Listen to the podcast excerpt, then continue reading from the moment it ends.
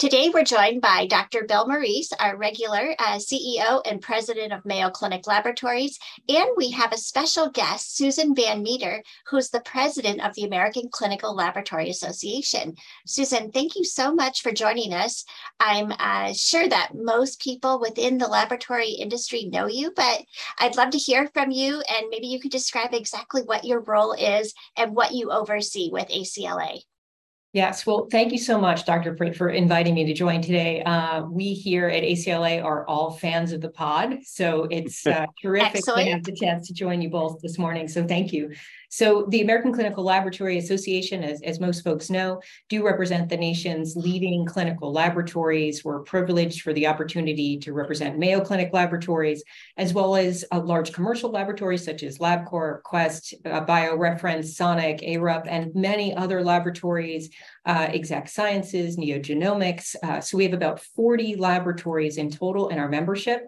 We also have an associate membership category that's very important to our work. These are principally diagnostic manufacturers, so IVD companies like Roche, Abbott, Siemens, Cepheid, et cetera.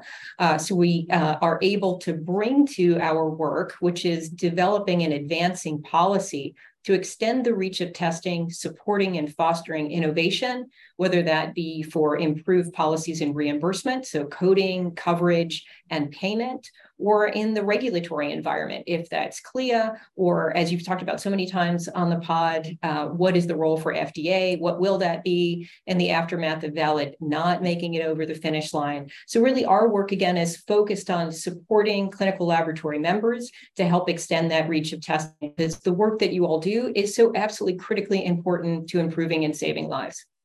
Well, thank you, Susan, as is the work that you do. It's very important. And Bill, uh, thank you for joining us as always uh, for our regular discussion. And I understand that you've been working with Susan for quite some time. Yeah. So yeah, you know, I'm I'm I'm the I'm the itch you can't scratch or whatever. I just keep showing up. You can't get rid of me. But this is a dermatology podcast. It's a lab one. So no, I've had the privilege of uh, serving as the uh, chair of the board of the American Clinical Laboratory Association for a, a, the past three years or so now, um, and was led the search committee that was successful in, in bringing Susan to our organization, which has been a, a significant step forward for us. Um, so yeah, Susan bears the same kind of battle scars that you do, Bobbi. You had to work with me on a regular basis, but it's been a real, it's been a real privilege. And I, you know, we came together. Um, Susan joined our organization really at the height, I would say, at the sustained peak of COVID testing, um, has been a very important um, advocate for our for our profession. I'm um, just even our industry and our profession um, in terms of trying to illustrate how important we are to healthcare, how that needs to be recognized by policymakers in Washington D.C. and elsewhere, um, because we really are. Um, you know, the, a foundational element of healthcare in this country, and really bringing in the perspective of not just for laboratories, but for people. And the fact that access to testing is important for people in hospital. It's important for people in communities across this country. Um, and so, uh, so really, it's critical that the decisions that we that are made around our that Susan touched on are made through the lens of its importance for healthcare and importance for equity of healthcare access. Yeah, well, you know, this is the perfect time to be talking about all of this because we're right in the middle of Lab Week and we're celebrating the role of the lab. So it's great having you both on. And um, you know, I'll start with you, Susan, giving giving your unique perspective as the head of ACLA. What are your thoughts on the view of the role that laboratory staff play in patient care? Well, thanks for the question because it is so critically important, as Bill was saying, to making sure that we're thinking very concretely uh, and urging policymakers to extend the reach of testing because it is so absolutely foundational to inform clinical care. As, as we all know, there's a statistic that indicates that about 70% of clinical decisions are made using results from clinical laboratories. That is an astounding statistic and really speaks to the importance of the work, uh, importance of the work of laboratory professionals. And I've, I've had the opportunity uh, to travel around the country and visit with ACLA members and uh, I am fascinated and in awe by the work that laboratory professionals are doing every day um, and the dedication of it. I've had numerous conversations with various laboratory professionals, and each conversation all comes back to reflections on the importance of that work every day to again improving and saving lives for patients. So, uh, you know, one of the things that we are going to be communicating uh, this week during Laboratory Professionals Week is helping policymakers understand really just how important uh, the work of laboratorians is every single day to day-to-day healthcare, and then healthcare in the time of emergencies, as Bill reflected on about COVID and mpox. Yep. Yeah, all such important issues. And Bill, you have your dual roles as ACLA chair and also president and CEO of Mayo Clinic Laboratories. Any additional thoughts on this topic? Well, I mean, as you've worked with me for you know a long time, Bobbi, and you, Susan, more recently. I mean, my my one of my things I've been really passionate about throughout my career is just the visibility of our profession, right? And it, the recognition of how important we are. And you know, one thing I, Susan, I know you have a rich background even beyond the diagnostic manufacturing, but going back to your time with the New York State Hospital Association, which of course is extort really represents the gamut of, of when you think about what you know what you represented. Maybe you could just speak a little bit more to the importance of laboratorians really opening up their labs and being much more to increase their visibility. Just you know, you've been in many different facets of, of healthcare, and now you're here, and just speak to the importance of laboratorians really I don't want to say trumpeting, but really being thinking mm-hmm. about the fact that we have to be out there for people to really understand what we do. Yeah, I think that's exactly right. So I started my career in DC working for CMS and then spent, as, as you noted, uh, many years working for the New York State Hospital Association. And, you know, New York is a great microcosm of the country because you have critical access hospitals and then you have the second largest public uh, health system uh, outside of LA, actually, and a lot of academic medical centers, great community hospitals, uh, and then the work with diagnostics manufacturers. So I've had the privilege of seeing uh, from various perspectives um, how that healthcare delivery system um, influences uh, patient access, um, and then also how policymakers think about it. And you know, we've talked many times, I'm sure, in various settings, all of us, about how COVID generated an opportunity for the American public and for policymakers to understand much more concretely the role of clinical laboratories. And we really have to take advantage of that because it is often the case that there is a greater spotlight on other providers, on other aspects of the healthcare delivery system. So, a key priority for us under Bill's leadership as chair of ACLA is to do work to really emphasize and clarify for policymakers what is the role of clinical laboratories laboratories and how without clinical laboratories, you can't really have a functioning healthcare delivery system that is informed and uh, to the betterment of patients. It's, it's absolutely critical. It's keystone. So uh, one of the things that we're undertaking at ACLA this year is as a brand new campaign, we call it the Power of Knowing campaign. And every month we feature uh, one or two uh, diseases about which clinical laboratory testing is, is really critical for screening, diagnosing, determining the right treatment pathway, monitoring treatment for patients. Um, this month we're celebrating laboratorians as part of Power of Knowing. But I mention it because that campaign is focused squarely on policymakers within the Beltway.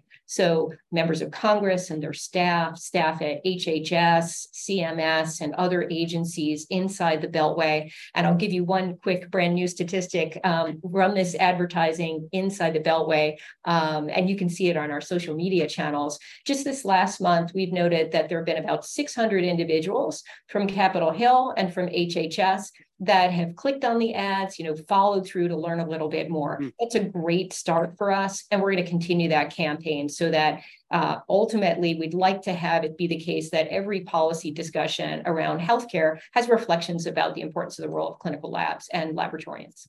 Yeah, that's outstanding, Susan. We've definitely learned that we have to speak up for ourselves and all that we can do. Uh, you know, Bill and I do this podcast every week. Uh, we're on social media. The campaigns you're doing are so important. We have to keep this momentum going from what we've been able to gain during COVID. Absolutely. And Bill, I don't know if you have any additional thoughts on that. Well, uh, yeah, of course, I have additional thoughts on everything, but whether or not their value is always a question. But no, I, I think that um, you know, as Susan and you were talking, the thing that I reflected on is, you know, the fact that that and Susan, you talked about your experience that there are many different voices in laboratory medicine. There's many different voices even in our association, uh, the most important thing is for not only for us to reach out outside the laboratory, but as we think about our labs as, ourselves as laboratory professionals, let's think about the that that entirety of that community holistically, right? That to think about academic labs, um, you know, reference laboratories like Mayo Clinic Laboratories, private labs like Exact Sciences, they have many, many things in common. They really have the same purpose and that is to create information that's useful for patients and society. So i think that that's one thing that we really need to focus on. You and i have talked about this a lot susan. It's also been in the discussion we've had with other uh, leaders from others in our association at, our, at the board levels. How do we create more of a singular voice around laboratories? Because the reality is it is difficult for people to understand. Um, they tried, and there was a lot of we were all in the press very much during the pandemic with just news outlets and others wanting to understand testing. But now, as the pandemic passes, you know, people are looking to other things, even in, especially with policymakers, as you noted, Susan. So I just think it's important for all of us to think about ourselves as a community, think about the things that bind us together mm-hmm. uh, as laboratory professionals this week, and not thinking about, well, that's you know that's Mayo Clinic Labs, that's a, that's a reference lab, and I'm an academic lab, or I'm a private lab, and that's you know really to think about the fact of the matter that we're all laboratory professionals, we are all delivering healthcare in this country, and as Susan and has really emphasized with many influential people within the Beltway, within in Washington D.C. Um, we are a critical element of the healthcare delivery system in this country. Not just not just standing up for a pandemic, although we're doing a lot with that as well. Um, and maybe Susan, you know, as we pivot a little bit, you know, you mentioned Mpox. Maybe we could just talk a little bit more about your experience with that. You know, and reinforcing why we have to continue to be advocates so that the lessons that we learned very with great difficulty during COVID are not lost.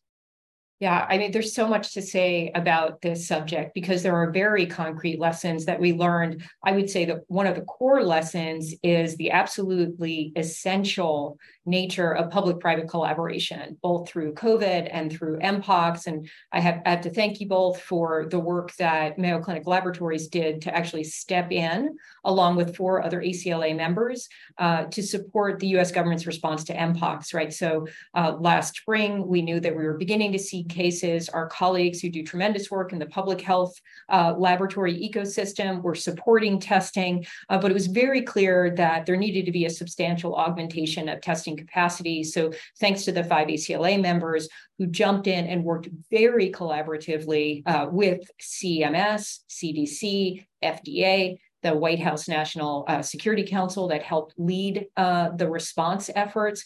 That was essential, truly. Um, and that's a key lesson that we need to take forward, right? How do we make sure that those public private collaborations and arrangements that we know provide such benefit are made concrete so that we don't lose any time before the next pathogen of concern arises. So, uh, one of the things that ACLA has worked on is a joint report that we co wrote with the Johns Hopkins Center for Health Security. Uh, one of my co authors is uh, Dr. Tom Inglesby, who many of you know um, because he served in the White House COVID response team uh, under the Biden administration, and he's been a terrific leader. And we provide therein about a dozen concrete recommendations recommendations for how we can, again, make concrete this public private partnership, including through the establishment of a board or forum where our vision is you'd have leaders at the decision making level from all key federal agencies uh, as well as from key players in the diagnostic testing ecosystem,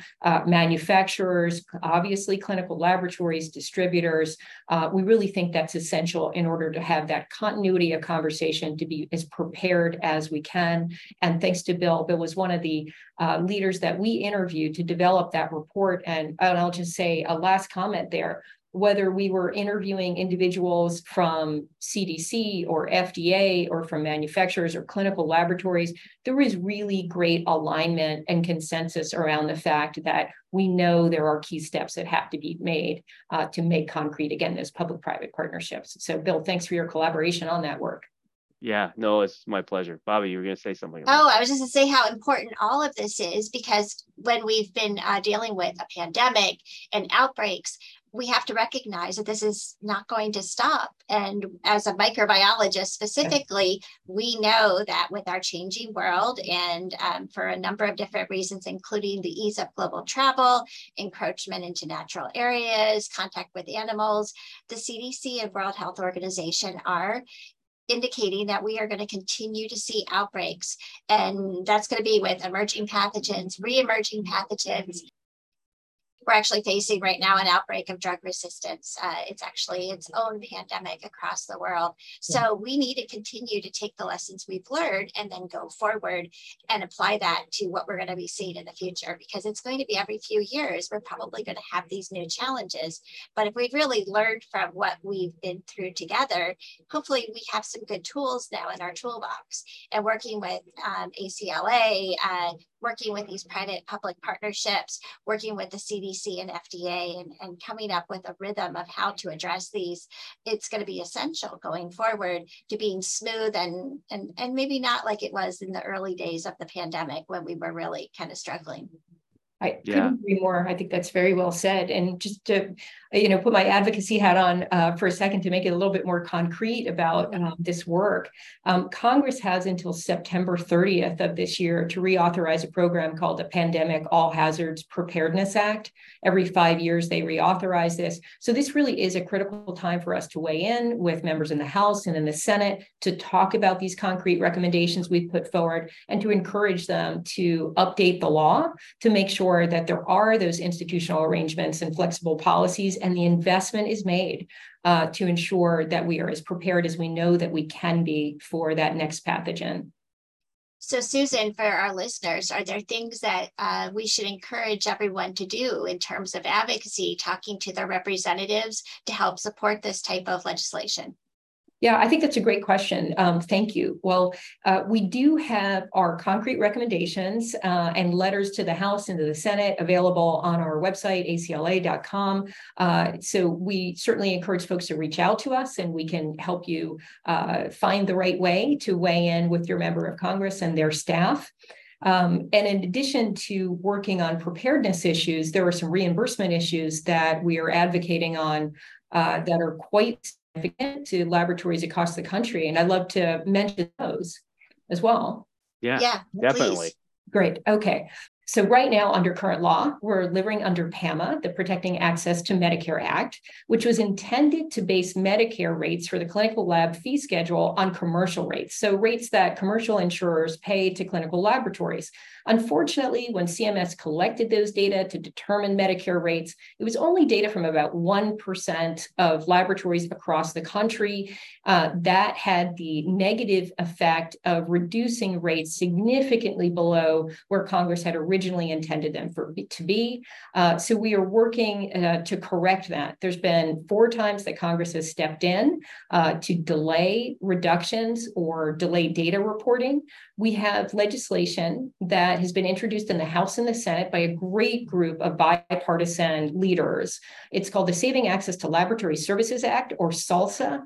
SALSA would correct that data collection and allow for greater predictability of reimbursement under Medicare. And that's really essential, right? So that you all have that sense of understanding what rates will look like in the future allows you for to plan better to innovate uh, it creates better stability and as we think about how important just to sort of tie in other aspects of our conversation clinical laboratories are you know we talk with congress about this is essential to pass SAL, salsa to ensure patient access to services um, to protect that infrastructure that's so important for day-to-day care and in times of emergency and to ensure that clinical laboratories have the resources to be able to innovate, right? Um, testing, again, as we talked about, improves and saves lives. The more innovation that can happen, the better we can work to detect earlier uh, diseases and to work to facilitate increasingly personalized medicine for patients. So,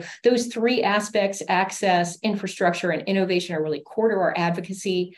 Uh, and our advocacy campaign around salsa is called Stop Lab Cuts. And if you'd like to learn more uh, and to partner with us, you can visit stoplabcuts.org. And we have a lot of advocacy resources, including tools that allow you to take action and send messages directly to your members of Congress, asking them to co sponsor and pass this important legislation.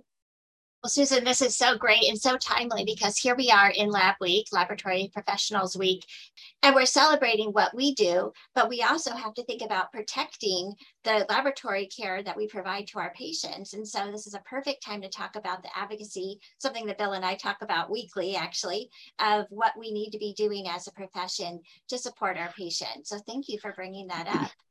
Well, I know that we're just about out of time, and I just wanted to uh, open it up to both of you to see if you have any last words that you'd like to uh, leave for our listeners.